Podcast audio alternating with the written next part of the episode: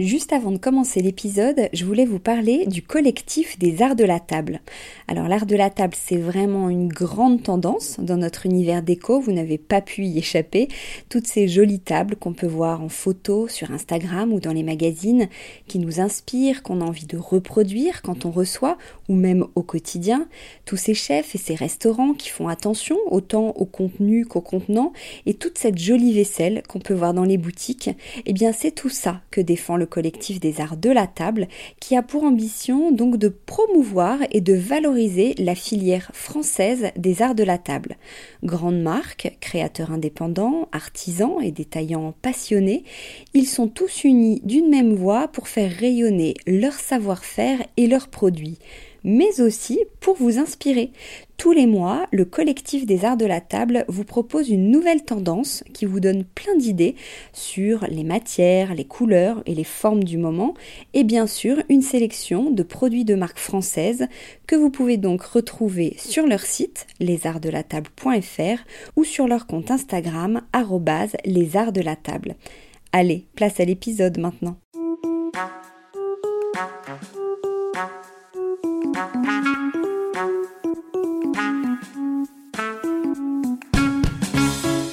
Bienvenue dans Update, la nouvelle série de décodeurs, le podcast qui parle de celles et ceux qui font la déco aujourd'hui. Update, c'est nouveau, c'est l'actu déco, ce sont des news, des zooms, des envies, bref, un medley d'infos déco, un peu comme les premières pages d'un magazine. Un focus sur une marque, un événement, une collection à ne pas rater, un concept innovant.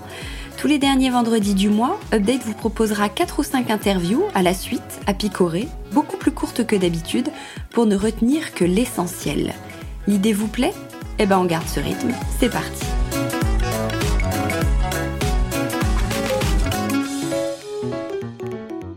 On se retrouve aujourd'hui pour parler de la très jolie euh, collection ressources et éjus qui vient tout juste de sortir. Donc je suis avec Annabelle Vermont de chez Ressources et Hélène Pinault et Julien Schwartzmann du studio d'architecture éjus. Euh, vous les connaissez sûrement parce qu'on a fait, j'ai fait un épisode de podcast avec chacun d'entre eux. Euh, mais peut-être que Annabelle, tu peux te, te présenter en quelques mots? Oui, bonjour. Donc je suis Annabelle, je suis la directrice artistique de la Maison Ressources depuis maintenant cinq ans. Euh, je fais partie en fait euh, de la famille du fondateur. Euh, c'est ma cousine qui est à la direction euh, de l'entreprise et euh, j'ai des cousins aussi qui y travaillent. Donc mon métier consiste à avoir un regard sur toute la partie créative de la maison ressources. Donc c'est le développement des nouvelles collections de peinture et de papier peint. J'ai d'ailleurs dessiné les collections Forestine et collections Fan et Flore de papier peint. Euh, je m'occupe également euh, de tout l'aspect euh, visuel, donc validation des visuels. J'ai un regard aussi sur tout ce qui se passe au niveau marketing. Et comme je suis de formation architecte d'intérieur, je m'occupe également de la rénovation des magasins. Voilà. Euh, bonjour Hortense. Bonjour Hortense. Donc nous c'est Hélène et Julien, on est architectes. On a monté notre studio, euh, euh donc le studio EJU en 2015 et on intervient essentiellement sur des rénovations d'appartements et de boutiques sur Paris. On a un univers assez minimaliste, voilà, mixant des influences japonaises et scandinaves. on travaille vraiment autour de lignes simples, des volumes minimalistes pour créer des espaces intemporels et de temps en temps aussi on fait des super collaborations comme ici avec Ressources. Ah bah alors comment s'est passée cette euh, collaboration? Qui euh, a fait signe euh, à l'autre? Comment est née cette collection? De manière assez euh, naturelle puisque euh, on a pris contact dans un premier temps via Instagram pour témoigner de ben, de notre goût pour euh, les projets que Eju faisait, leur interprétation aussi de la couleur, des matériaux. Oui, c'est vrai que Ressources a publié sur leur compte Instagram voilà nos nos réalisations quand on utilisait leur teinte. Donc voilà, on a on est entré en contact de manière virtuelle comme ça au début. Mm. Et puis euh, chez Ressources, quand on a euh, décidé de développer euh, cette peinture à très faible COV, on a eu envie de trouver des collaborateurs pour véhiculer aussi tout un univers coloriel. Donc ça nous tenait vraiment à cœur de, de s'associer avec avec des jeunes tout d'abord, puisque les jeunes sont particulièrement sensibles à tout ce qui est écologie. Et on avait également envie cette fois-ci de faire appel à des architectes. On a précédemment fait appel à des stylistes, des décorateurs couleurs, des créateurs. Et on avait envie d'ancrer cette collection dans un répertoire de, de, matériaux naturels. Et le travail des jus a particulièrement retenu notre attention puisque vous avez vous, vous mettez un point d'honneur vraiment à utiliser des matériaux naturels qui se patinent avec le temps et qui voilà qui, qui présentent des, des aspérités, des irrégularités, des effets de matière, voilà. Oui, c'est vrai que la couleur, en plus, c'est assez important dans notre travail. On part toujours euh, d'une base blanche et puis après, on vient utiliser la couleur euh, par touche pour souligner euh, soit une forme ou une singularité architecturale. Donc, on l'utilise jamais gratuitement, mais c'est vraiment une utilisation réfléchie de la couleur dans l'espace. Alors, vous proposez du papier peint et de la peinture. On va commencer peut-être par la, peinture. Il y a 16 teintes. comment vous définiriez cette palette de couleurs? Quelles ont été vos inspirations? Alors euh, au début, Ressources était venu vers nous pour euh, imaginer plutôt euh, entre 6 à 8 teintes et puis au fur et à mesure de nos échanges et du travail, voilà, on a voulu partir sur une palette un peu plus fournie. On est vraiment parti en fait des matériaux naturels qu'on utilise au quotidien dans nos projets.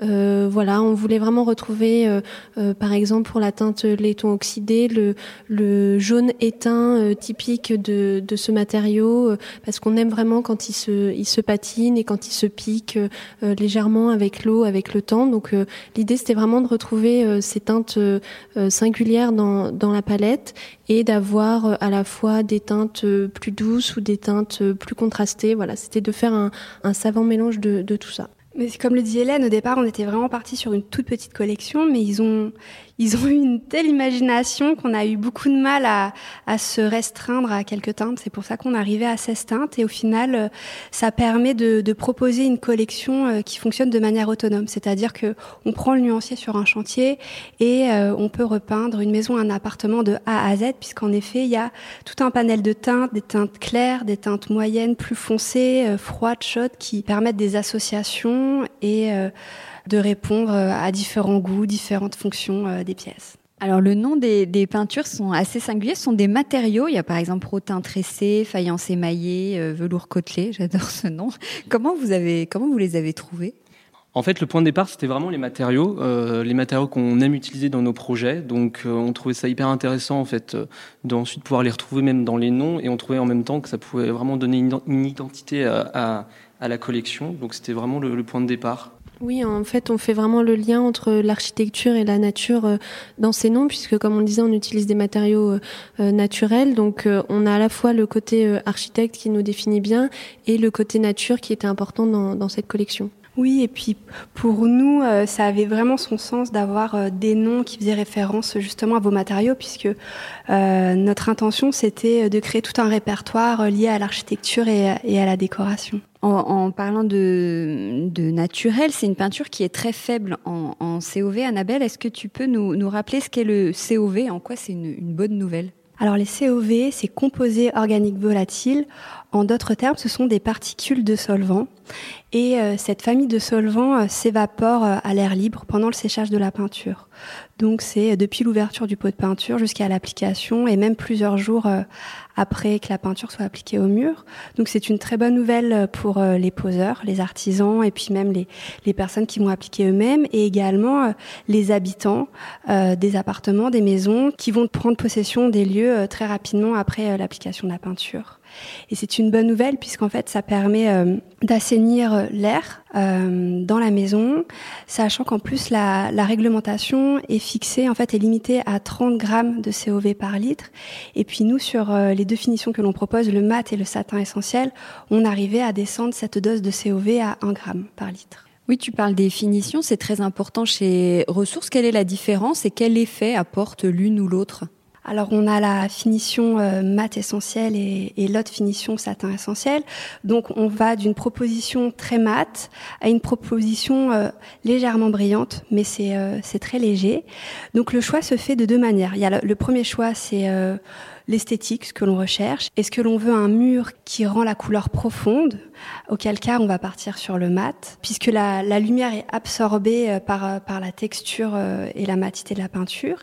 Et si on souhaite un peu plus de nuances au niveau de, de la lumière et des reflets, on va partir sur le, le mat essentiel. Et puis le choix se fait aussi euh, en fonction euh, de la pièce. Par exemple, pour les pièces humides telles la, salle de bain ou euh, la cuisine, où il y a des projections d'eau, de gras, on va privilégier la, la, la finition satin, satinée, puisqu'elle est lessivable. Pareil pour les lieux de passage où il y a des frottements, le, la finition satinée est plus résistante et on va privilégier la finition mate par exemple pour des salons, des chambres d'adultes, ou si on a vraiment envie de valoriser une couleur et d'en faire un tableau. Et chez Ressources, vous fabriquez euh, souvent la peinture à la commande. Est-ce que ce sera le, cas aussi, où il y a des pots qui existent, qui sont, qui sont dispo? On, fonctionne comme habituellement, c'est-à-dire que chez Ressources, on a très peu de stock. En fait, on a un, petit stock tampon qui nous permet euh, de teinter à la demande. Donc, en effet, quand le client euh, passe sa commande, on prend la base et euh, on, y injecte les colorants pour avoir la teinte voulue. Alors, il y a aussi donc deux décors de papier peint. C'est comme un panoramique, mais c'est pas un panoramique. Est-ce que vous pouvez nous, nous dire comment vous l'avez pensé? Alors là, l'idée, c'était euh, d'avoir plutôt euh, six formes indépendantes euh, que chacun peut disposer comme il l'entend chez lui. Donc l'intérêt, voilà, c'est que nous, on propose des, compositions pour celui qui a envie de recréer exactement le, collage abstrait tel qu'on l'a imaginé. Mais l'idée, c'est que chacun peut le, le placer comme il l'entend à utiliser une seule ou que deux formes ou les six et les disposer, les superposer comme il l'entend. L'idée, c'était aussi de faire écho aux 16 teintes qu'on a créées en parallèle et vraiment faire comme un complément à ces teintes, mais surtout en y agitant la matérialité, des textures, pour vraiment euh, faire quelque chose de vibrant et en même temps avoir ce côté irrégulier des découpes comme un, comme un collage et avoir vraiment ce, ce côté hyper créatif en fait. Oui, le collage, on en avait parlé, Hélène, dans le podcast qu'on avait enregistré ensemble. C'est quelque chose qui t'est personnel, que tu fais comme un, loisir, et là, tu l'as retranscrit en grand format, en fait. Comment comment t'as travaillé? Alors, euh, bah, moi, j'ai vraiment travaillé euh, comme j'ai l'habitude. C'est, comme tu disais, un hobby que, que j'avais. Et là, euh, l'idée, c'était de retranscrire le collage à petite échelle, mais sur un, un, mur. Et en fait, ce qui est intéressant, c'est que Ressources a imaginé vraiment un petit guide pédagogique pour que chacun puisse découper les formes à petite échelle et puisse tester les compositions chez lui avant de l'appliquer au mur, pour que chacun ait sa composition personnelle et son propre paysage abstrait euh, chez lui. Oui, en fait, vous proposez deux décors, mais chacun peut imaginer euh, le, décor qu'il souhaite. Oui, c'est vraiment ça l'intérêt. Et je pense qu'on a hâte justement de voir comment les gens vont pouvoir réinterpréter les décors chez eux, parce que l'idée, voilà, c'est il y a six formes, on peut toutes les utiliser euh, et déjà faire des compositions très différentes, mais aussi en utiliser que certaines pour souligner, par exemple, une tête de lit ou un élément architectural. Donc, on a vraiment hâte de voir comment comment les gens vont pouvoir se l'approprier. Alors, chez Ressources, vous avez l'habitude du, papier peint et notamment des techniques euh, ancestrales. Euh, comment ça s'est passé là? Parce que c'était un exercice différent et nouveau pour vous? Exactement, c'est euh, une nouveauté euh, totale chez Ressources et c'est ce qui nous a plu. C'est euh, notre goût de l'expérimentation et toujours aller dans quelque chose de créatif. On connaît le papier peint, on le maîtrise bien, on fait des laits, on fait des rouleaux, mais on voulait aller plus loin. Et à l'atelier, on a un tas de machines, imprimantes, découpeuses, plotteurs de découpe et on a imaginé justement, même avant de rencontrer Eju, euh, un jour proposer euh, des formes découpées que l'on pourrait disposer à la convenance euh, de chacun sur le mur. Et puis en effet, Hélène, j'avais vu ton travail via Hortense, ton travail de, de découpage et voilà, on s'est dit mais c'est ça l'idée en fait, il faut reproduire ce, ce, collage, ta créativité à grande échelle et aussi donner la possibilité aux clients de s'amuser et de de, s'approprier euh, le décor. Sur la, peinture ou même le décor, quel est votre chouchou? Quelles sont les teintes qui vont bien ensemble? Qu'est-ce que vous nous conseillez? Alors, ce qui est intéressant, c'est que la palette, on l'a vraiment euh, imaginée euh, euh, comme quelque chose de complet, vraiment en ayant en tête les les, les associations justement qu'on pourrait imaginer, parce que je pense que c'est notre déformation professionnelle. Donc, pour nous, elles vont toutes assez bien ensemble. Après, ça dépend vraiment du de l'effet qu'on veut créer chez soi. Si on veut plutôt de teinte douce ou plutôt quelque chose de plus contrasté, tout est vraiment possible. C'était une volonté de notre part d'avoir différents types de teintes foncées, claires euh, chaud, froid. Donc il y en a vraiment pour, euh, pour tous les goûts. Alors c'est vrai que c'est dur de choisir parce qu'on aime vraiment euh, toutes les teintes, mais si on devait en retenir une, je dirais peut-être la teinte être savonné, qui est vraiment un rose doux et subtil qui qui nous fait un peu depuis nos débuts, on s'est fait un peu connaître aussi euh, via cette couleur, et donc on avait vraiment à cœur de la retrouver dans, dans cette palette. Et en fait, le nom de, de cette teinte vient, euh, en fait, ça fait écho à la technique qui est typiquement scandinave, qui consiste à en fait à imprégner le bois de hêtre, qui est naturellement rosé, d'un savon végétal qui apporte une bah, une grande douceur au toucher et en même temps un voile un, peu blanc et euh, qui, est, qui, est, très très beau. Pour ma part, j'aime beaucoup euh, la teinte marbre Calacata. Je trouve que c'est la teinte la plus originale de la palette. C'est un, un, mauve assez rehaussé, légèrement grisé. Une teinte qui, qui paraît évidente, mais euh, qui est très originale. Et ce que j'aime beaucoup, moi, dans cette gamme, c'est ces tons, en fait, qui sont rabattus. C'est-à-dire qu'on est dans la couleur, on peut oser la couleur, mais tout en nuance, puisque euh, il y a à chaque fois la, la, tonalité est, est légèrement descendue au niveau de la teinte, en y ajoutant du terre d'ombre, euh, des, couleurs qui vont un petit peu, euh, pas, pas contrarier la couleur originale, mais en tout cas atténuer euh, la, couleur forte.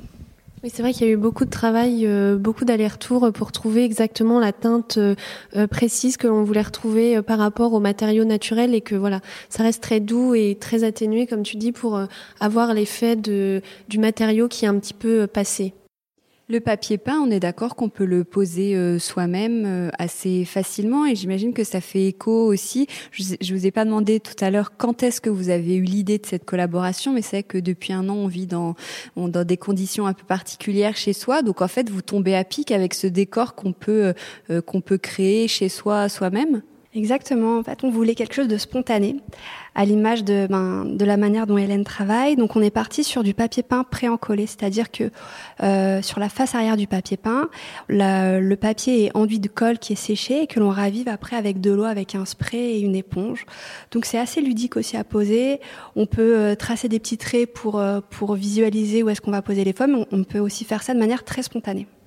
L'idée, c'était vraiment de recréer le, l'activité du collage qui est euh, presque méditative et très calme, euh, vraiment pour se recentrer sur euh, la couleur et la forme et vraiment se laisser aller. Eh ben, merci beaucoup à tous les trois. Merci, au revoir. Merci Hortense. Merci beaucoup. Merci.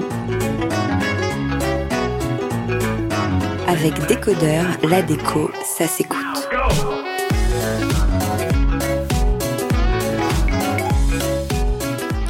Aujourd'hui, je rencontre Marie Vaillant, la cofondatrice de Yemanja, un cabinet d'architecture spécialisé dans l'aménagement de bureaux. Un vrai sujet à l'heure où la vie d'entreprise est bousculée par une crise sans précédent. Bonjour Marie. Bonjour. Alors, pourquoi se spécialiser euh, dans l'aménagement du bureau En fait, comment t'es venue l'idée à l'origine du projet? Par hasard, comme euh, sans doute beaucoup de choses dans la vie. Euh, moi, j'étais directrice administrative et financière d'une start-up de la tech pendant plusieurs années. On a déménagé euh, plusieurs fois. Et puis, on a fait un déménagement emblématique euh, parce qu'on passait de Levallois à la gare Saint-Lazare avec donc un gros investissement pour l'entreprise. Et donc, je m'en occupais naturellement. Je m'étais occupée de tous les déménagements, comme le font beaucoup de, de CFO dans, dans les petites boîtes. On était quand même 120. Et donc j'avais tout organisé avec un contractant général et un architecte, ça se passait très bien. Puis mon directeur général m'a dit euh, "Oh, il faudrait que tu parles à ces deux personnes, ils ont des idées." Moi, j'étais un peu sceptique parce que si tout le monde donne son avis sur l'aménagement du bureau, ça allait être très pénible. Et donc ils sont arrivés et là, ils avaient fait tout un concept, toute une présentation pour me convaincre. Et donc euh, j'ai dit "OK, on va faire quelque chose, on va sortir les architectes et on va faire tout ce que vous avez dit." Et en fait, on a, nous, en interne, euh, on va dire, designé le bureau avec nos mains. On, voilà, on s'est beaucoup amusé. Et euh, ce projet a eu un succès euh, immense en interne. Toute l'équipe était vraiment enchantée. On l'avait fait en mode surprise. Le jour du déménagement, c'était incroyable, beaucoup de bonheur. super stimulant sur le plan RH. J'étais aussi en charge des RH. Et puis aussi en externe, beaucoup de communication sur nos bureaux à la gare Saint-Lazare. C'était vraiment, ça avait marqué les esprits à l'époque. C'était quand même il y a plus de cinq ans. Et voilà, on s'était bien amusé. Après, quand je suis partie de cette entreprise, pour des raisons qui n'ont rien à voir, j'avais prévu de faire d'autres choses. Et ben, il y a un ami qui nous a appelé, il était dans une autre start-up de la tech et il nous a dit Oh, on a déménagé, mais c'est tout triste, il faudrait que vous veniez voir. Alors on est allé voir pour, pour s'amuser. Et puis ils nous ont donné le projet et on a créé l'entreprise. Voilà, ça c'est l'histoire. Et en fait, ce dont on s'aperçoit, c'est que l'aménagement de bureaux, c'est un, un, métier qui a été créé par les agents immobiliers, par les gens du BTP, donc en raisonnant vraiment finance et technique. Alors que nous, notre projet qu'on avait fait en interne et ce qu'on avait envie de faire après, c'était vraiment des projets humains. Parce que le bureau, il doit fonctionner, donc il faut qu'il y ait euh, le Wi-Fi et des chaises confortables. Mais, mais ce qui va vraiment euh, faire qu'il est utile à l'entreprise et aux équipes, c'est euh, qu'on s'y sent bien. Et pour ça, il faut surtout travailler sur les enjeux humains du projet. Donc c'est ça votre signature. Donc qu'est-ce que, qu'est-ce que tu recommandes comme type de, bureau? Quel est, quel est cet aménagement qui a fait euh, le succès justement et, et ce que tu préconises? Ben, nous, ce qu'on préconise, c'est vraiment euh, d'essayer de, d'écouter la culture de l'entreprise. Euh, c'est-à-dire qu'on ne peut pas copier une recette d'un bureau à un autre et c'est trop dommage de faire quelque chose de neutre parce que si c'est avec pas beaucoup de budget en plus, on peut faire quelque chose qui porte un message et donc, c'est vraiment dommage de, s'en passer. Le retour sur un investissement d'un aménagement de bureau, c'est euh, euh, des recrutements qui sont facilités, euh, des équipes qui sont plus heureuses de venir au travail, qui sont plus créatives, qui ont tous les outils pour, pour travailler. Donc, nous, ce qu'on recommande, c'est d'essayer de, comprendre le fonctionnement de l'entreprise, de quoi elle a besoin, de quoi ont besoin les équipes, et du coup de, s'adapter à ça et d'aller à fond dans, dans, une histoire qu'on raconte, dans un message qu'on délivre. Alors, c'est quoi de bons bureaux Qu'est-ce qu'il faut pour bien travailler? Bon, il faut un poste de travail confortable. Aujourd'hui, euh, ça me dérange un peu de commencer par ça parce que nous, on pense que c'est un aspect technique du bureau. Donc, c'est pas ce qui nous anime le plus. Mais pour avoir un bon bureau, il faut quand même être bien assis avec euh, voilà, suffisamment, une table de travail suffisamment grande, de la lumière, de la ventilation, tous ces aspects euh, techniques il faut que ce soit. nous, on travaille beaucoup, donc on fait, on fait le space planning, et donc on, fait en sorte que la, circulation de, l'information elle soit facilitée. Et pour nous, un bon bureau, il a nécessairement euh, ce que l'on va appeler un espace équipe, que parfois des gens appellent la cuisine ou la cafette, enfin ce grand espace. Et nous, si on doit préconiser, si on donne un seul conseil à nos clients, c'est ne mettez pas de machine à café ailleurs que dans l'espace équipe.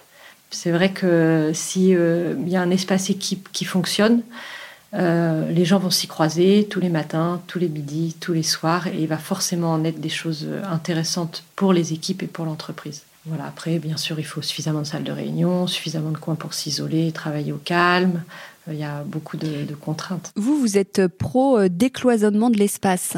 Qu'est-ce que ça apporte, de ces grands espaces ouverts, justement? Alors, décloisonnement, ça ne veut pas forcément dire grand, des espaces ouverts, mais l'open space, euh, parfois, il fait peur à des personnes parce qu'on s'imagine un grand open space avec 30 personnes euh, alignées. Euh, c'est pas forcément ça l'open space, en tout cas, quand c'est ça, c'est pas bien.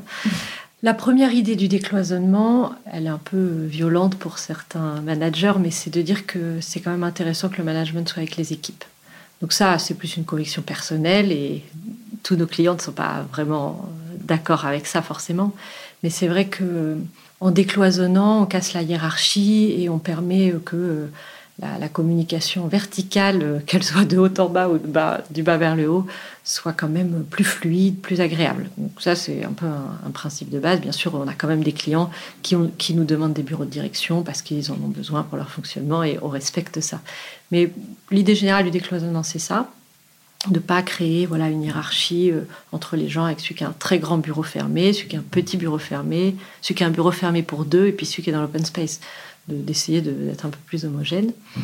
Et après, l'idée euh, du décloisonnement, c'est vraiment euh, le partage des idées, la créativité, le partage de l'information. C'est-à-dire que même si vous êtes une petite équipe administrative, par exemple, vous êtes huit dans le même bureau et le DAF est assis dans le même bureau, ben, on s'aperçoit que c'est hyper utile que la comptable ait un petit peu une oreille sur ce qui se passe au niveau du recrutement, euh, que le juriste soit au courant de la situation financière de l'entreprise. Ça, ça, normalement, on devient plus intelligent, on peut trouver des solutions euh, ensemble. En tout cas, c'est l'idée du décloisonnement. Et c'est pas gênant pour la concentration?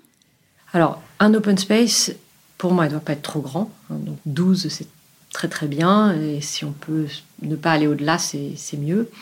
Et après, il doit être bien sûr accompagné d'un maximum de salles fermées. Donc en fait, l'open space ne fait pas vraiment euh, gagner des mètres carrés. Alors s'il fait gagner des mètres carrés, parce que si vous avez 10 euh, bureaux de direction, ça prend énormément de place. Mais il faut absolument à proximité de l'open space, en accès direct, des salles de réunion pour 2-3 euh, personnes et des cabines de call pour, pour s'isoler et après, il faut que le bureau, si le bureau a d'autres espaces, comme euh, par exemple l'espace équipe dont je parlais, mais ça peut être d'autres espaces, des zones de travail au calme, ou d'autres espaces plus chill, comme on dit, des petits coins salons. On peut aussi sortir de l'open space et s'y installer une heure ou deux pour faire un travail euh, de concentration. Mais oui, euh, si vous êtes en open space, c'est vraiment pas idéal si vous devez vous concentrer deux ou trois heures pour faire un tableau Excel ou une rédaction ça c'est sûr. Les espaces chill, justement, dont, tu parles, c'est aussi une question un peu de confiance. Il faut quand même le manager. Donc j'imagine que vos clients ont un certain profil parce que c'est pas donné à tout le monde de laisser cette liberté de se dire ils sont dans le canapé avec leurs ordi, est-ce qu'ils bossent, est-ce qu'ils se racontent leur soirée? Qu'est-ce que tu en penses? Oui, je, tu as tout à fait raison. Et j'ai pas envie de dire oui, nos clients ont un certain profil parce que nous, on a envie de, de servir tout type d'entreprise et d'ailleurs, en général, on a beaucoup de valeur ajoutée dans les entreprises qui sont plus traditionnelles, plus conventionnelles, justement, parce qu'on leur apporte euh, cette idée-là. Mais en effet, tu as raison, nos, clients viennent nous chercher parce qu'ils ont déjà une certaine vision du fonctionnement de l'entreprise, de l'importance du bien-être au travail et qui sont prêts à ça. Euh, si euh, une entreprise est très hiérarchisée et un peu hostile à l'idée que le bien-être au travail est intéressant pour l'entreprise, en général, il va pas vraiment faire appel à Yemanja parce qu'on ne va pas forcément bien se comprendre. En fait, c'est très rapide. Hein. Euh, si vous voyez que les gens vont dans le canapé et qu'ils rigolent, euh, bah, normalement, euh, au bout d'un moment, vous êtes content. C'est-à-dire qu'il y a une bonne entreprise, une bonne ambiance dans votre entreprise, que les gens vont être contents de venir. Et puis peut-être que en fait, vous, vous, apercevez que les gens du marketing se mettent à parler avec les développeurs. Et là, bah, c'est encore un bonus. Et puis, euh, oui, normalement, euh, globalement, les gens, ils, viennent pour faire leur travail. Et nous, quand on met un canapé, quelle que soit l'entreprise, il est vraiment utilisé dans les cinq minutes qui suivent. C'est assez chouette. Ouais, assez vérifié. Alors, l'actualité, elle est plutôt home office. Comment s'est passée votre année? L'année 2020, euh, bon, c'était une année un peu triste, comme pour tout le monde, ça c'est sûr. En plus, chez Yemanja, pour l'équipe Yemanja, nous sommes de grands adeptes du bureau et de nous retrouver au bureau on a quand même plusieurs personnes qui vivent seules. C'était un peu euh, la déprime euh, générale de se voir que derrière des écrans. Mais au-delà de ça, euh, on a quand même fait des chantiers chez nos clients, qui, des clients qui étaient optimistes sur l'issue de la crise et qui ont profité que leur bureau soit vide pour nous faire travailler. Et surtout, après la crise, donc à part, après la crise, on va dire, après les, le, grand confinement, euh, quand les gens commencent à revenir au bureau, je dirais à partir de octobre, euh, et encore maintenant, on nous appelle vraiment beaucoup parce que les entreprises ont pris des décisions justement en matière de démocratisation du télétravail, en matière de euh, d'investissement immobilier. Et donc, on on a aujourd'hui pas mal de clients qui vont réduire leur surface et qui du coup se posent des questions de euh, qu'est-ce que je fais dans mes bureaux, à quoi servent mes bureaux. Et euh, il y a plein de situations différentes. Il y a des entreprises qui ont vraiment besoin que leurs équipes reviennent et les équipes n'ont pas envie parce qu'elles sont inquiètes ou parce, pour plein d'autres raisons, parce qu'elles ont pris goût au télétravail et qu'elles ont perdu le goût du bureau. Donc c'est comment je fais revenir mes équipes au bureau. Il y en a qui sont plus sur des problématiques euh, vraiment purement organisationnelles et presque sanitaires, de comment j'ai besoin que les gens viennent au bureau, ou les gens veulent venir au bureau, mais comment je dois organiser ça. Donc c'est hyper intéressant parce que les tendances sur euh, le télétravail, le flex office, donc euh, ce bureau n'a pas de poste attitré, c'est des tendances qui existent depuis longtemps, mais qui allaient doucement. Et je sais que même moi, hein, il n'y a pas si longtemps, euh, je me souviens d'avoir, euh, pas chez Yemanja, quand même dans une vie antérieure, refusé à des gens du télétravail, justement pour ces raisons de, confiance dont on parlait pour le, canapé. Et, et, là, ça y est, tout le monde a compris qu'en télétravail, les gens bossent et même qu'ils bossent super bien. Et donc même des entreprises conventionnelles ont fait le pas. Déjà, tout le monde s'est équipé et puis tout le monde est OK pour que les gens travaillent de chez eux. Et donc, euh, ben, nous, on a vraiment quelque chose à apporter maintenant. On est super pertinent. C'est hyper euh, excitant même de discuter avec des entreprises qui, qui, se posent plein de questions sur euh, qu'est-ce que je fais au C'est un vrai sujet, en fait. c'est devenu vraiment un, sujet qui intéresse toutes les entreprises. Et nous, on est, on est hyper armés pour, pour répondre. Donc, c'est vraiment intéressant. Vous avez déjà réalisé à peu près 120 bureaux. Est-ce qu'il y a une demande commune? Oui, je dirais que tout le monde, enfin, les clients qui viennent nous chercher, souvent ont envie que leur bureau soit unique. Le sujet du recrutement et de la marque employeur fait que la, plus, oui, la plupart de nos clients ont envie euh, d'un petit effet ou euh, d'un petit espace euh, Instagrammable, comme on dit. On travaille avec tous nos clients sur un univers qui leur est propre. Et après, c'est plus ou moins poussé. C'est-à-dire que dans cette, euh, ce que nous on appelle l'univers, c'est un fil rouge, on va dire, qu'on utilise pour personnaliser le bureau. On a des clients qui vont y aller à fond, même dans le gadget, dans des clins d'œil partout. Il y en a chez qui ça va être plus discret, ils cherchent quelque chose de plus élégant. Mais pense que tous nos aménagements de bureaux racontent une histoire et je dirais que c'est ça le point commun. Après, euh, sur les demandes techniques, euh, toujours plus de salles de réunion, toujours plus de phone box. voilà, ça c'est. Toutes les entreprises ont, besoin de ça.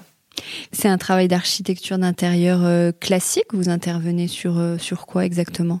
Oui, alors on a un positionnement qui est très large, mais euh, nous sommes euh, architectes. On est assuré, par exemple, en tant qu'architecte, euh, mais aussi en tant que contractant général, parce qu'on réalise les, travaux.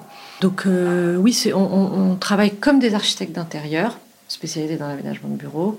Donc ça veut dire qu'on prend un brief.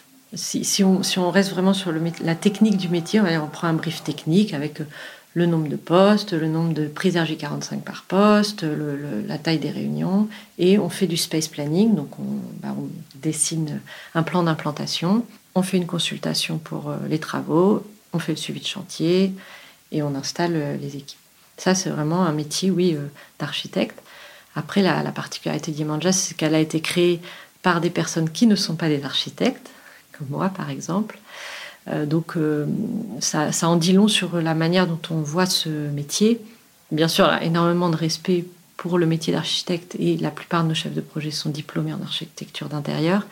Mais c'est vrai qu'on trouve intéressant, encore une fois, d'avoir une approche humaine et de pas avoir euh, une approche, enfin d'être capable de s'affranchir des contraintes architecturales, en tout cas au début, quand on parle avec le client de quoi il a besoin, de, s'affranchir un peu de, des réflexes architectes. Mais sinon, oui, on fait, on fait un vrai euh, travail d'architecture euh, avec euh, notre client. On lui soumet des plans, il les corrige. Et vous faites la déco aussi, l'aménagement? Et après, on fait donc les, travaux de seconde œuvre, le mobilier, et on fait beaucoup de personnalisation. Alors, nous, on, on, parle pas beaucoup de déco. En tout cas, quand on en parle, c'est pour expliquer à nos clients que plutôt que de faire de la déco, on va faire de la personnalisation. C'est une manière, euh, je, souris, mais c'est une manière d'expliquer que nous, notre, savoir-faire, c'est pas forcément euh, euh, le design, qu'on n'a pas une signature et, des idées arrêtées sur qu'est-ce qui est beau. Par contre, oui, on va à fond dans la personnalisation, la décoration. C'est-à-dire que nous, on va jamais faire une salle de réunion où tous les murs sont blancs. Enfin, ou alors c'est un concept, le sol est blanc, la table aussi, je sais pas. Donc, euh, une fois que j'ai dit ça, euh, tous les moyens sont bons. Donc, euh, le papier peint, la couleur, les suspensions lumineuses, les petits coussins, le sur-mesure, un habillage en bois. Enfin, on fait des pergolas, des terrasses, des, cabanes, des balançoires. Donc, oui, on, on, fait tout ce qui va venir habiller le bureau. Et notre, notre objectif, c'est de faire quelque chose d'efficace sur le plan euh, de l'implantation, des travaux de seconde œuvre, le poste de travail. Et après, par contre, de vraiment euh, garder suffisamment euh, d'énergie, de temps et de budget pour, pour donner du sens à cet aménagement, que ça dise quelque chose aux équipes. Qu'est-ce que vous avez fait de plus fou? Tu parles d'une balançoire, par exemple. Bon, c'est pas dingo, mais c'est quand même sympa d'avoir une balançoire dans ses bureaux. Alors, c'est intéressant parce que c'est une question dont on discute souvent en interne, où parfois euh, les bricoleurs, chez Yemanja, on a une équipe qu'on appelle les bricoleurs, donc c'est des gens qui, qui savent tout faire, c'est pour ça qu'on les appelle comme ça, et donc qui réalisent, on va dire, la partie sur mesure et qui nous aident dans toute cette partie habillage. Euh, et parfois ils disent, oh, euh, on fait toujours la même chose, euh, ça fait mon, mon 20e claustra en bois, euh, j'en ai marre. Donc on, parle souvent de ça, de euh, qu'est-ce qu'on peut faire de, fou? Et puis comme j'ai dit aussi, nos clients ils veulent quelque chose d'unique. donc déjà c'est de plus en plus gros, j'ai l'impression, ce qu'on réalise. On, peut faire des, gradins de 4 ou 5 niveaux, donc ça devient des structures qui sont plus grandes que nous, donc ça, moi, ça m'impressionne un peu. Et après, euh, je dirais que ce qu'on a fait de plus fou, euh, c'est euh, c'est d'aller à fond. bon, je pense à un projet. Je, m'étais dit que j'avais pas cité de projet, mais je pense au projet d'Ataïku, où en fait on est tombé sur une équipe qui est, je crois, encore plus motivée que nous par la personnalisation, l'histoire et les clins d'œil. Et voilà, ils nous ont fait faire une cabane de Hobbit, et nous on avait fait une très jolie cabane, un peu esthétique quand même, et ils ont dit mais ça ressemble pas du tout à une cabane de Hobbit, il faut absolument la recouvrir de mousse. je te coupe. La cabane du Hobbit, c'est une référence. Euh, donc on est, on est dans la culture pop et geek. Donc là, on est euh, dans le Seigneur des Anneaux. Ah, je pense n'étais pas la plus euh, à même sur ces sujets-là, mais j'avais dans l'équipe des gens qui étaient à fond dans cette culture pop et geek. Beaucoup de jeux de mots. c'est très chouette. Il y a aussi plein de références cinématographiques, euh, musicales incroyables. Et donc tout ça pour dire que la cabane de Hobbit, bah, il faut que tu tapes cabane de Hobbit dans Google, elle doit être recouverte de mousse. Donc nous, notre belle cabane, bah, on l'a tout recouvert de, de, mousse pour que ça fasse plus cabane de Hobbit. On s'amuse bien. Sympa. Vous, tu parlais de l'équipe, vous êtes euh, combien et c'est oui, quel type de, de métier? Alors chez Yemanja, on est 20. Et il y a deux rôles principalement. Maintenant, on a un responsable administratif et financier. Et puis aussi, Quentin et moi, petit à petit, on prend un rôle un peu différent. Mais sinon, il y a deux rôles. Il y a le rôle de chef de projet et de bricoleur. Donc, on a 12 euh, euh, chefs de projet. Donc, euh, les chefs de projet sont souvent des architectes d'intérieur. Et ils, réalisent avec le client les projets de A à Z, comme on dit. C'est-à-dire qu'ils font l'avant-vente, la vente, la prise de brief, le space planning, euh, le concept, euh, l'univers, l'histoire qu'on raconte, le suivi de chantier, mobilier, habillage, euh, jusqu'à la, la, livraison. Et l'équipe de bricoleurs, ils interviennent à partir du moment où on lance le chantier, ils suivent les travaux et après, eux, ils réalisent tout le sur-mesure et euh, tout l'habillage et tout le, toute la finition en fait du, chantier pour qu'on le, rende. Et là, on a des profils euh, très très variés. Voilà, c'est des gens qui ont fait du décor de cinéma ou, ou euh, menuisiers autodidactes ou mécanos reconvertis dans la métallurgie. Enfin, c'est très très varié au niveau des bricoleurs. Mais au niveau des chefs de projet aussi, hein, on a beaucoup de reconversions parce qu'on essaye de d'éviter la pensée euh, trop uniforme, euh, justement pour toujours trouver des, idées neuves. Super, eh ben merci beaucoup Marie. Ben non, merci à toi.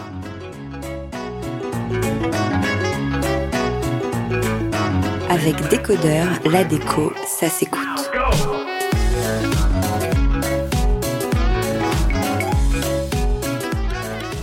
Vous vous souvenez des affiches un peu rétro qu'on voyait dans les salles de classe et qui permettent d'apprendre l'étape de multiplication ou les départements? Eh ben, c'est le concept des jolies planches créé par Isabelle Diacono et qui présente en ce début d'année plein de nouveautés. Bonjour Isabelle. Bonjour Torrance. Alors, est-ce que, bon, est-ce que cette présentation est juste? Est-ce que tes planches sont euh, inspirées de celles de, de notre enfance? Oui, en tout cas pour notre génération, parce que malheureusement, c'est, ça s'est perdu rapidement ensuite. Euh, de manière émotionnelle, on se rappelle tous des cartes euh, que la maîtresse accrochait sur des, petits crochets avec les œillets. D'un point de vue d'apprentissage, euh, on a tous rêvassé des heures et on se rappelle très bien où sont les rivières, les, les montagnes. Et c'est, c'est ce qui m'a inspiré pour remettre ça au goût du jour. l'idée en fait de créer ces cette marque Alors, euh, c'est paradoxal parce que c'est après 16 ans de carrière dans le digital, à développer des plateformes et des services digitaux pour permettre d'accéder à l'information euh, où que l'on soit. Euh, je me suis aperçue que on avait beaucoup trop d'informations, on y accède très rapidement et ça c'est génial, mais on retient plus rien à long terme. Et on est très isolé finalement, on rentre sa petite requête dans Google ou dans d'autres plateformes et on n'a plus cette observation qu'on peut avoir, cette discussion sur ce qu'on observe.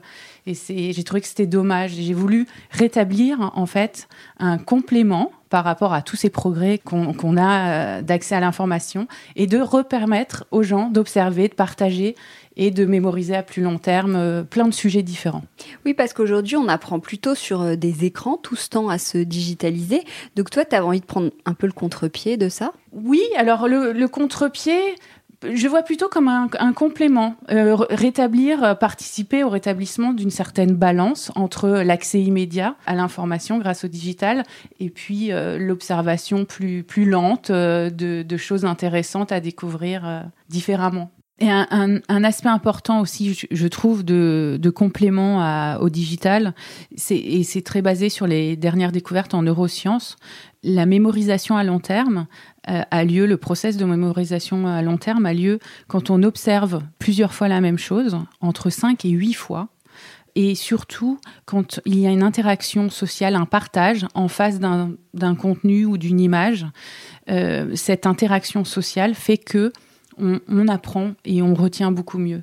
Et c'est l'idée derrière ces planches. Elles sont sur un mur, elles bougent pas. On passe devant, on discute, on repart, mais on retient.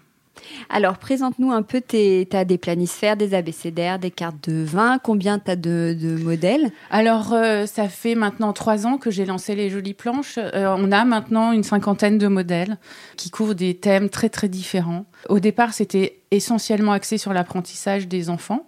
Euh, et puis après, je me suis aperçue que ça plaisait beaucoup aux adultes et je me suis amusée à faire, euh, à développer des contenus euh, que les adultes pouvaient également prendre plaisir à partager, à accrocher chez eux. Oui, parce que comment tu choisis les thèmes? C'est quoi tes, quelles sont tes inspirations? Alors, les inspirations sont venues vraiment pour accompagner l'apprentissage académique.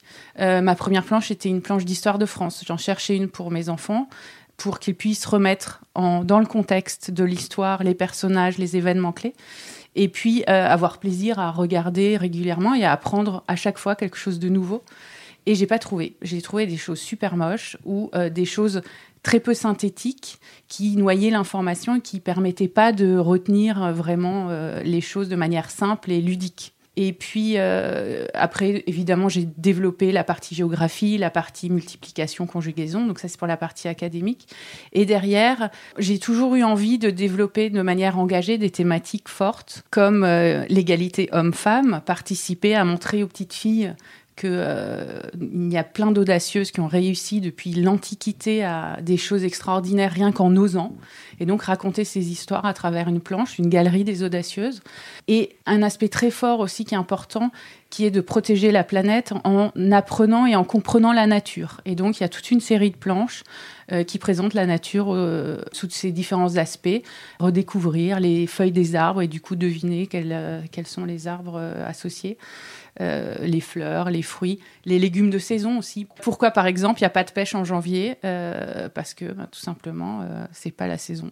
Et c'est important, je trouve, pour même les grands, d'apprendre ce genre de, de sujet de manière ludique et colorée. C'est très difficile de s'arrêter en fait. Il y a, toujours des choses, il y a toujours des sujets que j'aimerais traiter.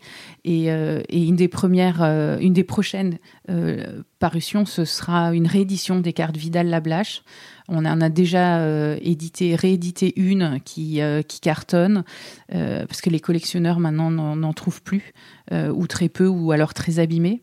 Et là, on va sortir au mois d'avril probablement cinq nouvelles planches Vidal Lablache qui, sont déjà magnifiques et qui traitent plutôt de cartes géographiques sur différentes parties du monde. Et pour ceux qui connaissent pas Vidal Lablache, tu peux nous faire un petit. Oui, alors Vidal Lablache, c'est l'auteur euh, des cartes euh, scolaires de, de, de notre enfance que qu'on retrouvait accrochées euh, au tableau. Au tableau. voilà, c'est celles qui sont justement qui étaient en toile plastifiée et qui m'ont beaucoup inspiré quand j'ai cherché le matériau de départ des planches. Oui, parce que en fait, on les a pas encore euh, décrites, mais comme ce sont des auditeurs, ils voient pas forcément, ils iront voir évidemment. Mais à quoi ça, ça ressemble? C'est une grande, on dit planche, mais en fait, ça ressemble une, comme une affiche un peu rétro. C'est ça, c'est une affiche euh, toujours d'inspiration un peu rétro pour ce côté Madeleine de Proust qui touche euh, beaucoup les gens, et puis pour ces souvenirs d'apprentissage qu'on avait petit. Et j'ai donné cette notion de planche plutôt que d'affiche parce qu'il y a ce côté plus scientifique où on apprend plus que euh, purement décoratif.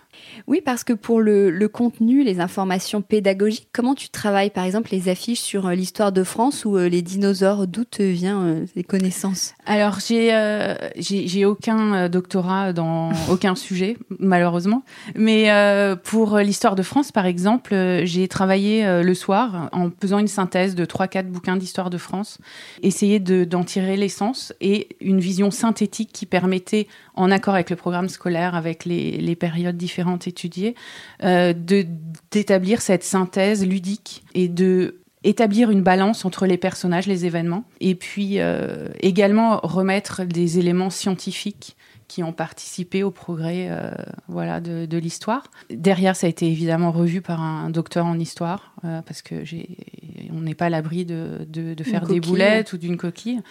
Et puis, euh, la planche des dinosaures, là, c'est pareil, j'ai fait une synthèse de plusieurs livres euh, sur les dinosaures. J'ai pas mal échangé aussi avec des enfants. Donc j'ai des focus group de parents et des focus group d'enfants pour vraiment sentir ce qui leur plaît de voir et de découvrir.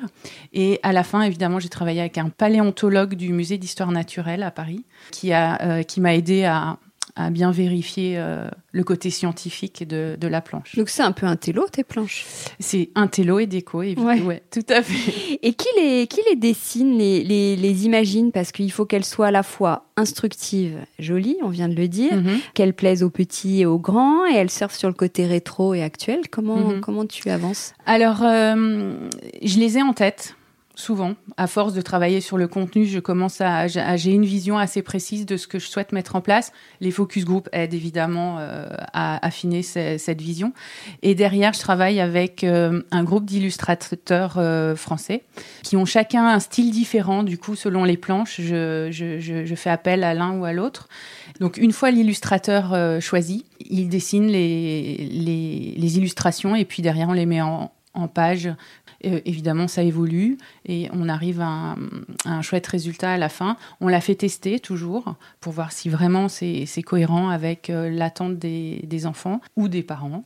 Et alors ça, c'est pour le travail des planches originales, parce qu'on a plusieurs collections, une sur laquelle on crée complètement de zéro la planche. Et depuis un an, nous avons un partenariat avec la Bibliothèque nationale de France, avec laquelle nous avons développé une nouvelle collection.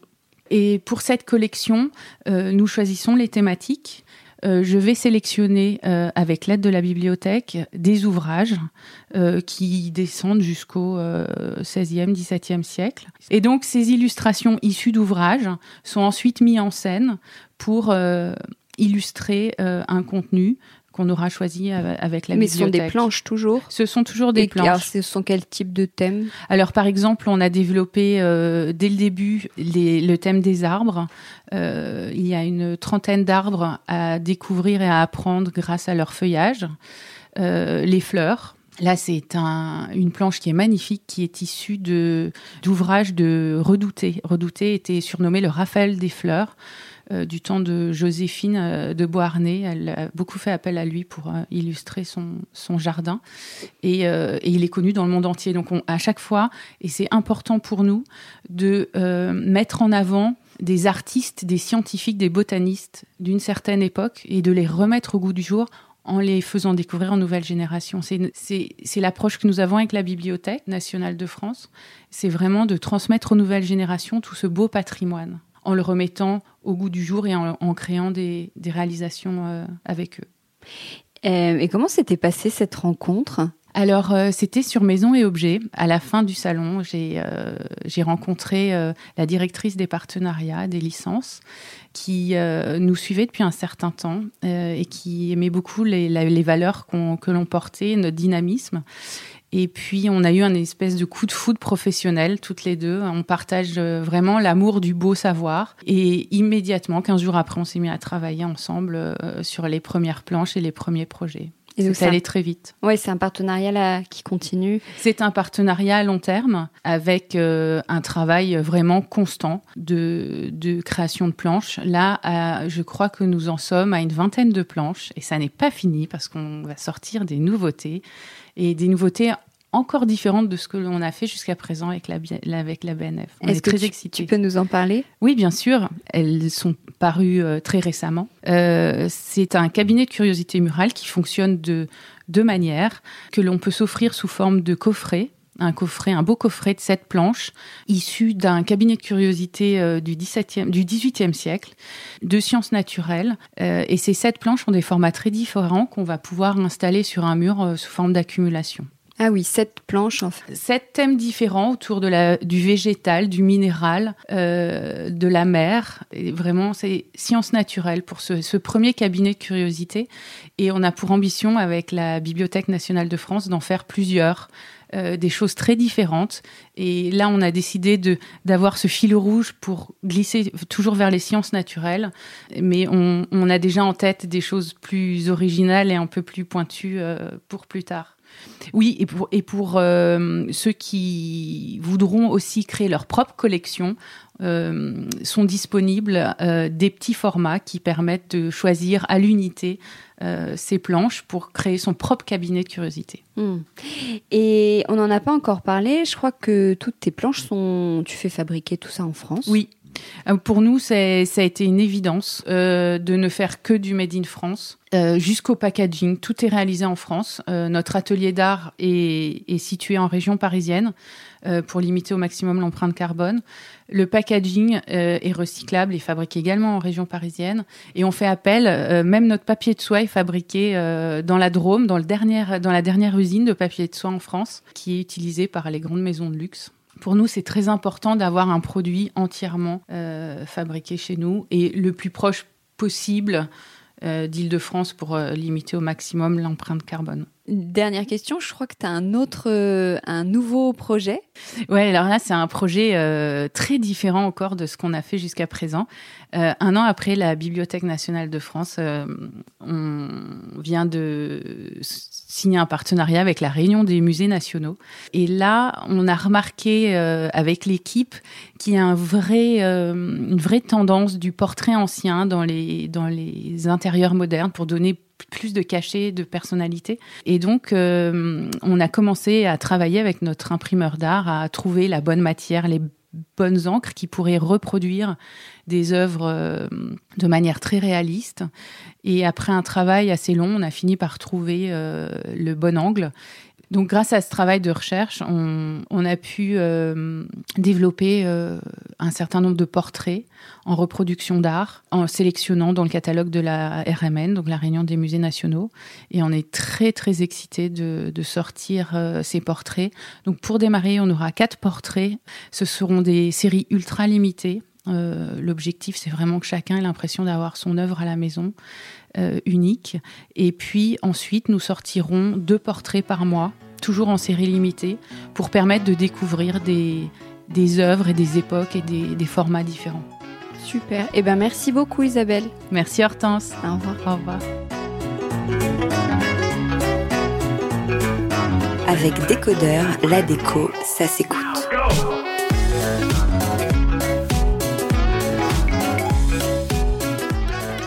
Un jour, j'ai vu un coussin tout rond, en laine bien épaisse, entouré de gros pompons, et il m'a vraiment tapé dans l'œil.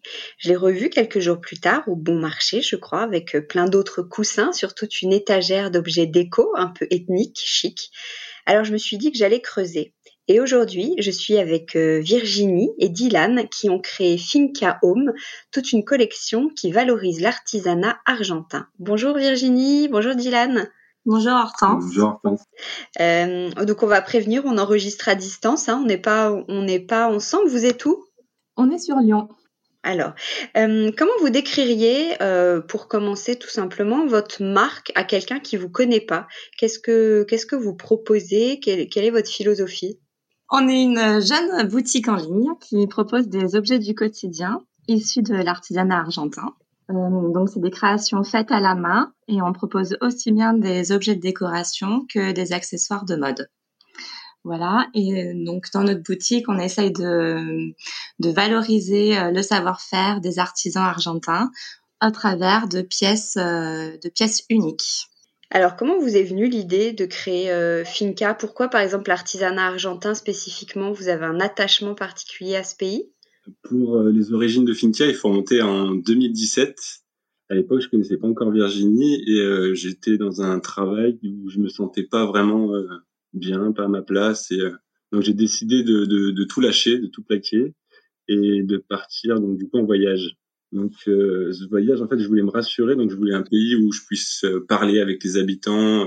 donc je parle pas très bien anglais, donc du coup je me suis porté sur pays hispanophone. Donc j'ai fait un voyage à travers toute l'Amérique du Sud, presque toute. Et euh, ce voyage, ça me servait à découvrir euh, le continent et euh, en même temps trouver une voie pour mon retour en France. Donc dans mon, dans mes bagages, enfin, j'avais mis des livres sur la permaculture, sur les maisons éco-durables. Enfin, je voulais vraiment trouver un projet qui ait du sens durant ce voyage. Et c'est pour ça que je suis parti là-bas avec cette motivation. Et pendant mon voyage, en fait, j'ai même pas ouvert les livres. J'ai été frappé par par tout ce qui touchait euh, l'artisanat d'Amérique du Sud, particulier au Pérou et en Colombie. Quand je voyais les, euh, toutes ces femmes qui tissaient la, la laine de lama, d'alpaga, qui faisaient tout ça à la main, et euh, le temps qu'elles passaient à faire ces produits, ça m'a vraiment plu et je voulais, j'ai vraiment eu cette idée de faire quelque chose avec cet artisanat. Je savais pas encore quoi, mais vraiment, enfin, trouver trouver ma voie en fonction de ça. Et pourquoi l'Argentine? En fait, c'est ben moi j'avais pas du tout vu l'artisanat argentin durant mon voyage. C'est à mon retour en fait, j'ai rencontré Virginie et je lui ai parlé de mon projet et euh, elle était complètement emballée. Voilà, on a fait ça à deux, du coup, c'est devenu notre projet. Et du coup, euh, elle était pas vraiment fan de tous les produits que j'avais trouvés et elle voulait euh, mettre sa patte, quoi. Donc on a prospecté, on a fait des recherches pendant des mois et des mois le soir à chercher tous les produits qui pourraient nous correspondre et auxquels on, était vraiment attaché. Et finalement, c'est et on a eu un coup de cœur euh, pour l'Argentine. Et alors, comment vous avez commencé à, travailler? C'est un savoir-faire traditionnel. Comment vous avez trouvé les, je sais pas, les ateliers, les, artisans, les, personnes qui travaillent avec vous? Alors, on s'est beaucoup renseigné donc euh, sur Internet où il y a beaucoup de sites quand même qui mettent en avant euh, l'artisanat en Argentine avec les communautés. Et donc après, on a, on a décidé de, bah, de rechercher ces communautés et d'aller à leur rencontre. Et Dylan est parti pendant un mois en Argentine. On avait fait tout un journal de bord et un périple où on savait exactement où était située chaque communauté. On n'avait pas d'adresse exacte, exacte, mais on savait à peu près dans quelle région, dans quelle ville. Et donc Dylan est parti, euh, est parti à leur rencontre pendant un mois. Qu'est-ce que tu appelles une communauté? Un regroupement de personnes euh, qui vivent et qui de leur savoir-faire en fait et qui euh, en fait c'est mhm. euh, les, communautés indigènes c'est les c'est les descendants de par exemple on travaille avec la communauté Tchané la communauté Pilaga Kola pas mal de communautés en fait c'est les descendants des, des communautés avant les Incas en fait et donc après les Incas ça s'est agrandi et ça a formé toute une partie de l'Amérique du Sud, dont euh, ça regroupait toutes ces petites communautés qui existent encore.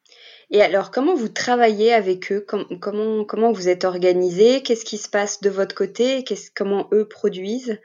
En fait, on, laisse beaucoup de, liberté aux, artisans. Ils nous proposent des modèles qui travaillent depuis des, générations. C'est des savoir-faire qui sont transmis de génération en génération. Et donc, ils ont des designs atypiques, des couleurs euh, c'est des couleurs naturelles. Ils, sont teints avec, euh, enfin les produits sont teints avec des des graines, euh, des feuilles, euh, tout est naturel, c'est fait à la main, oui.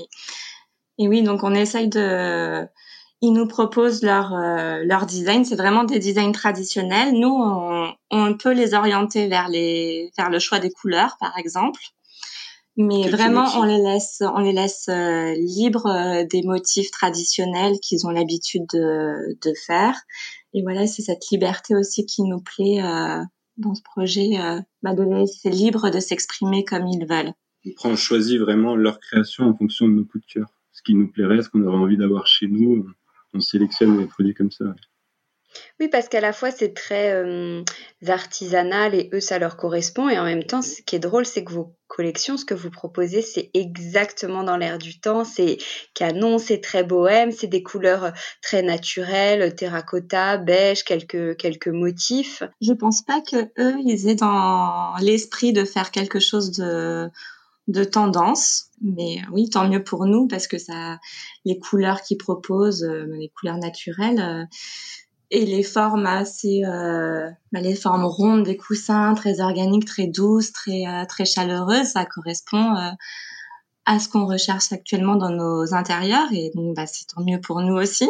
On veut des produits qui soient intemporels aussi, c'est des produits qui, enfin, c'est des designs, des motifs, des couleurs qui qui sont qui existent depuis des générations et tant mieux que ça soit à la mode maintenant, mais il faut que ça il faut que ça dure dans le temps, qu'on qu'on puisse changer quelques petites choses et que on retrouve toujours ces produits euh, durablement. Après, si on voulait quand même quelque chose de qui soit dans l'esprit, euh, dans l'esprit bohème, on voulait euh, des créations qui fassent, qui fassent voyager et qui ramènent un peu de chaleur, d'authenticité et de soleil dans nos intérieurs. Alors euh, concrètement, vous proposez quel type de, produits? C'est vrai que là, on peut les décrire un petit peu plus pour les, auditeurs qui ne sont pas en train de, voir vraiment. Il y a de la déco murale, des paniers, des coussins, de la céramique.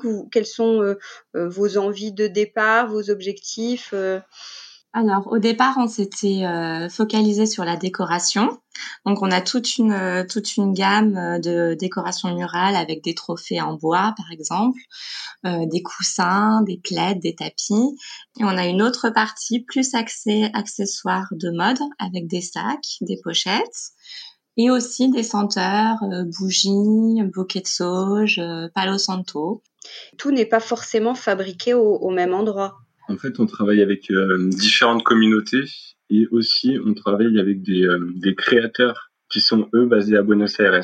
Donc les communautés, elles sont réparties dans le nord de l'Argentine. On travaille avec euh, six communautés différentes et c'est vrai que l'Argentine c'est un très grand pays, mais ça se limite quand même au nord de l'Argentine. Donc elles sont assez proches et ils utilisent eux des, matières comme du, du palo borracho, c'est du bois qu'ils vont trouver à proximité de leur habitat. Après, on a d'autres artisans, les Pilaga, qui utilisent du carandio, c'est une sorte de palmier tressé qu'ils vont trouver également à côté de chez eux. Les Wichi vont utiliser le chaguar, les Kola, la laine de lama, les Kalchaki, la laine de mouton. Enfin, c'est tout. Ils ont vraiment ces ressources à proximité.